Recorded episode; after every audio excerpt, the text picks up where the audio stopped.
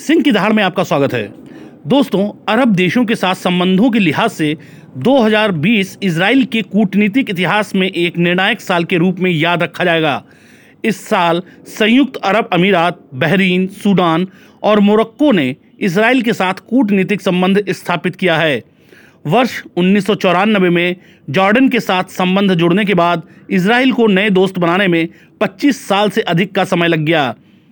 यदि अन्य अरब देशों में भी यही रुख अपनाते हैं तो किसी को कोई अचरज नहीं होना चाहिए। इजरायली प्रधानमंत्री बेंजामिन नेतन्याहू भी लगातार कहते आ रहे हैं कि कई अरब देश इसराइल से संबंध स्थापित करने की दिशा में अग्रसर हैं। अमेरिकी राष्ट्रपति डोनाल्ड ट्रंप भी संकेत दे चुके हैं कि Saudi Arab, Qatar, Morocco, Niger और ओमान जल्द ही इसराइल के कूटनीतिक कक्ष में प्रवेश कर सकते हैं। इसकी शुरुआत लगभग चार साल पहले तब हुई थी, जब अमेरिकी राष्ट्रपति ट्रंप ने तीन प्रमुख उद्देश्यों के साथ अपना कार्यकाल शुरू किया था। ये उद्देश्य थे, पहला, ईरान को एक शत्रु देश घोषित करना। दूसरा इसराइल और अरब देशों के बीच मेल जोल बढ़ाना। तीसरा इसराइल को हर संभव सहयोग देना। ट्रंप का मुख्य लक्ष्य अमेरिका और इसराइल की मदद से एक ईरान विरोधी गठबंधन बनाना था। वे इसराइल का पुरजोर साथ देने से कभी पीछे नहीं हटे। दिसंबर 2017 में अमेरिकी दूतावास को तेल अवीव से यरूशलेम लाना इसका एक उदाहरण है। ट्रंप की पहलों का कुछ अच्छा नतीजा फरवरी 2019 में वारसा की बैठक में दिखा, जहाँ यमन के विदेश मंत्री नेतन्याहू के बगल में बैठे दिखे और ओमान के विदेश मंत्री उनसे गले मिलते नज़र आए। बाद में इजरायली प्रधानमंत्री ने कहा कि उस बैठक में अरब के नए नेताओं के साथ खड़ा होना उनके लिए एक ऐतिहासिक मोड़ था। ईरान के मुकाबले इसराइल का साथ देने के लिए अरब देशों की लामबंदी के लिए ट्रंप ने पिछले साल जून में बहरीन में एक सम्मेलन बुलाया था, जिसमें सदी के समझौते के आर्थिक पहलुओं पर चर्चा हुई। बड़े आर्थिक पैकेज के प्रस्तावों पर मध्य पूर्व के कई नेताओं ने उत्साह दिखाया, पर फिलिस्तीन के सभी सियासी धड़ों ने इसका बहिष्कार किया था। पिछले साल दिसंबर में एक्सपो 2020 में शामिल होने के बारे में बातचीत के लिए इजरायली अधिकारियों के संयुक्त अरब अमीरात दौरे से ये साफ़ संकेत मिल गया था कि ट्रंप की कोशिशें सही दिशा में बढ़ रही हैं।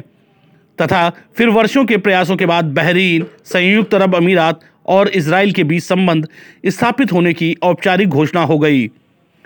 इस साल 15 सितंबर को व्हाइट हाउस को ट्रंप, नेतन्याहू और अमीरात व बहरीन के विदेश मंत्रियों की उपस्थिति में ऐतिहासिक अब्राहम समझौते पर हस्ताक्षर हुए, जो मिशन फिलिस्तीन के लिए सदी के समझौते के साथ शुरू हुआ था।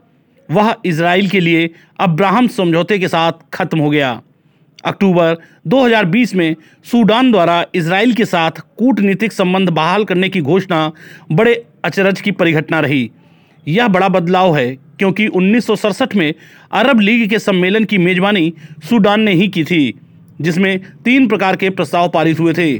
इसराइल के साथ शांति नहीं, इसराइल को मान्यता नहीं, तथा इसराइल के साथ कोई समझौता नहीं। सूडान को इस नए रिश्ते से बड़ी उम्मीदें हैं। ट्रंप ने सूडान को आतंक को प्रश्रय देने वाले राज्यों की सूची से हटा दिया है।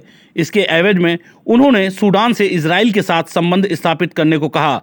इस समझौते से सूडान को दशकों के आर्थिक संकट और राजनीतिक एकाकीपन से ग्रस्त अपनी विरासत से छुटकारा मिल जाएगा।